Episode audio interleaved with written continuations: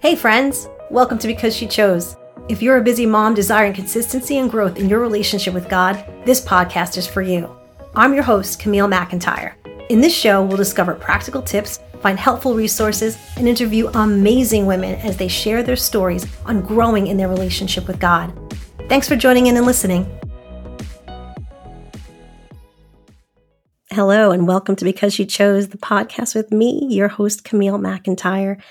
And I'm just curious, how was your Thanksgiving?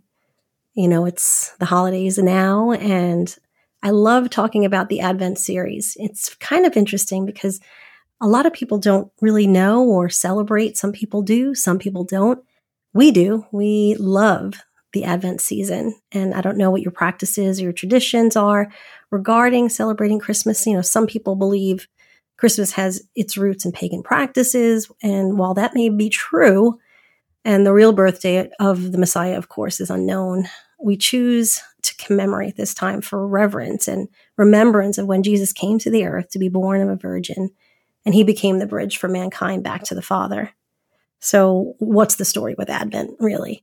You know, Advent is really a season on the church calendar. It's dedicated to the hopeful anticipation for the arrival or advent of Jesus of Nazareth. You know, during the four week period leading up to Christmas, there are communities that remember, they celebrate the arrival of Jesus, and they join together in the hope of this ultimate return. Many Advent observers, we engage in prayer and meditation and scripture study. It emphasizes hope, peace, love, and joy. And Christians from many backgrounds do celebrate during this time. And while their practices may look different, we all focus on that hope filled arrival of Jesus, the long awaited Messiah and King. We just lit our first of four Advent candles yesterday, beginning uh, Sunday, of course, the af- after Thanksgiving, and we all lead up to the Sunday before Christmas, and it was the hope candle. And for some circles, you know, that are adverse to the liturgical practice, many people find that it's a blessed way to celebrate this season. We mark those days leading up to Christmas, right? Growing up, though, I was largely unaware of the practice of Advent. I was raised in a Pentecostal slash charismatic faith or church where that really wasn't celebrated. But as our church, we began Oasis Church NYC over 18 years ago. Early on in the life of our church, we merged with another congregation and it was introduced to our people. I was, like I said, largely unaware of it. My husband and I really didn't know until we started to look into it and we learned how beautiful and special it can be as we center ourselves around those four themes leading up to celebrating the real reason for the season. Sorry for the trite slogan, but it's true. So again, Advent just means the arrival, and it's the significance of the start of an event or the arrival of a person. We might use that word to talk about like the advent of the internet or the advent of ugh, the pandemic. Like I said, in Christian communities around the world, Advent really refers to those four weeks of the season, remembering and celebrating the arrival of our Lord and Savior Jesus Christ right here upon the earth.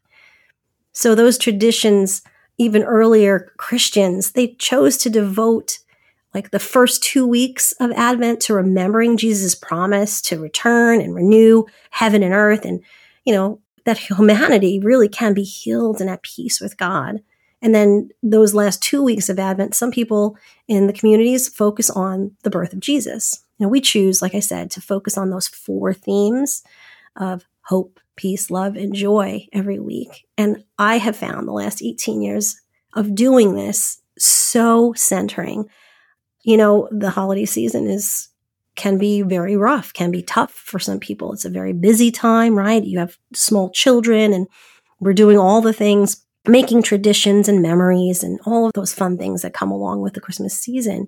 And sometimes we get lost in it. My husband and I were talking about like the commercialism, you know, and that Charlie Brown uh, cartoon. He's like commercialism when he talks about how it's not just about the lights and the gifts and the buying.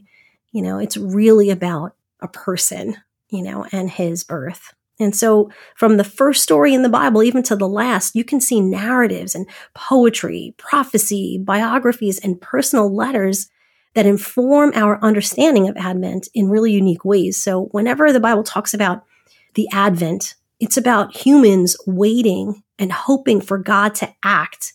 And it deepens your understanding then of the Advent season. So, let's describe the feelings of hope. It's like anticipation of a future that's better than the present.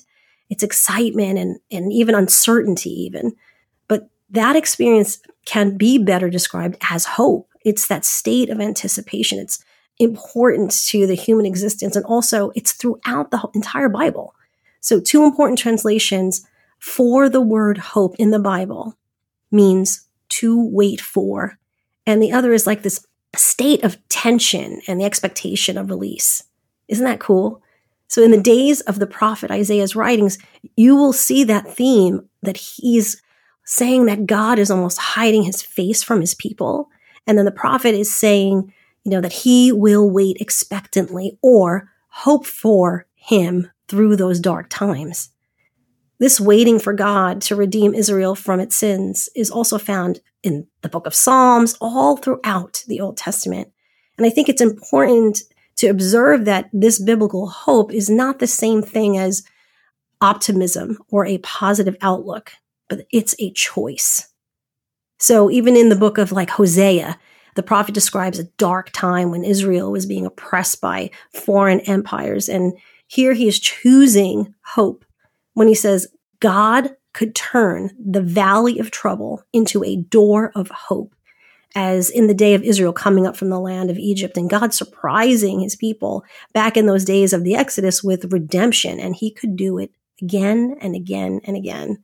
So in biblical history, it's really God's past faithfulness, looking back at his faithfulness, that motivates hope for the future.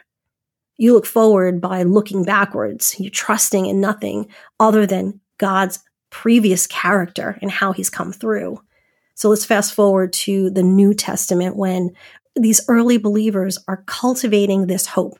They believed that Jesus provided that hope with his death and his resurrection. It became an open door. So think about the open door of the empty tomb. And that's an example of the new door of hope.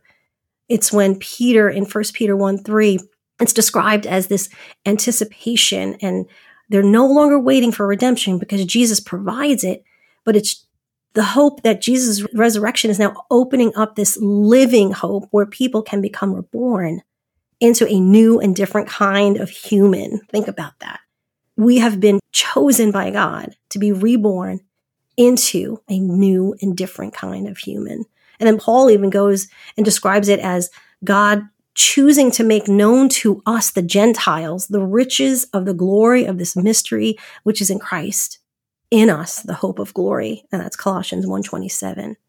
So Paul went a step further and he said in Romans 8 that the whole universe is creation waiting eagerly for that future day when God will reveal who his children really are and that creation itself also will be set free from its slavery to corruption into the freedom of the glory of the children of God. Man, these are bold statements of the hope that we have now as we wait in faith for humanity and the whole entire universe to be rescued from evil and death. Man, if that does not get you to want to kick up your heels and say, Thank you, Jesus, for what you did for us in coming to this earth, born of a virgin, and suffered and died and rose again to purchase for us this amazing rescue. So when the New Testament talks about that second advent and the return of Jesus, we join in that hopeful anticipation shared by Christians throughout history and even the future to come. So I want to read to you Revelation 21, 1 through 5, and it's about the new heaven and earth. And it says, Then I saw a new heaven and a new earth, and for the first time, and the first earth passed away, and there was no longer any sea. And I saw the holy city, New Jerusalem, coming down out of heaven from God, made ready as a bride adorned for her husband. And I heard a loud voice from the throne saying, Behold, the tabernacle of God is among men, and he will dwell among them, and they shall be his people, and God himself will be among them. And he will wipe away every tear from their eyes, and there will no longer be any death. There will no longer be any mourning or crying or pain. And the first things have passed away. And he who sits on the throne said, Behold, I am making all things new. And he said, Write those words down because they are faithful and true. So this is the hope that we have. It is anchored in heaven alone. In Hebrews 6, it talks about how we who have run for our very lives to God for every reason to grab hold of the promised hope with both hands and never let it go.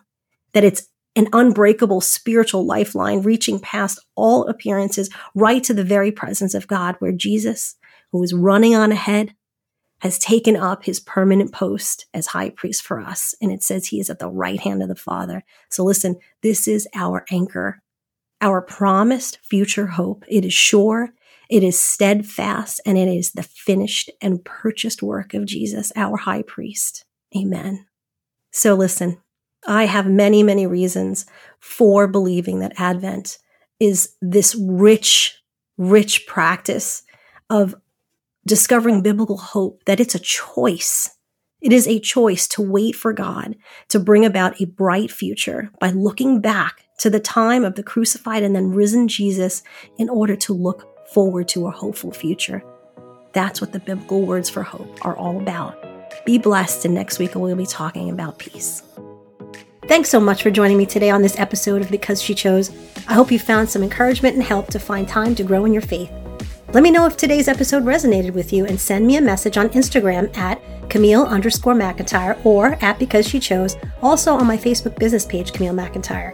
If you are loving what you are hearing, make sure to follow the podcast so you don't miss an episode and leave me review and rating. Until next time, take care.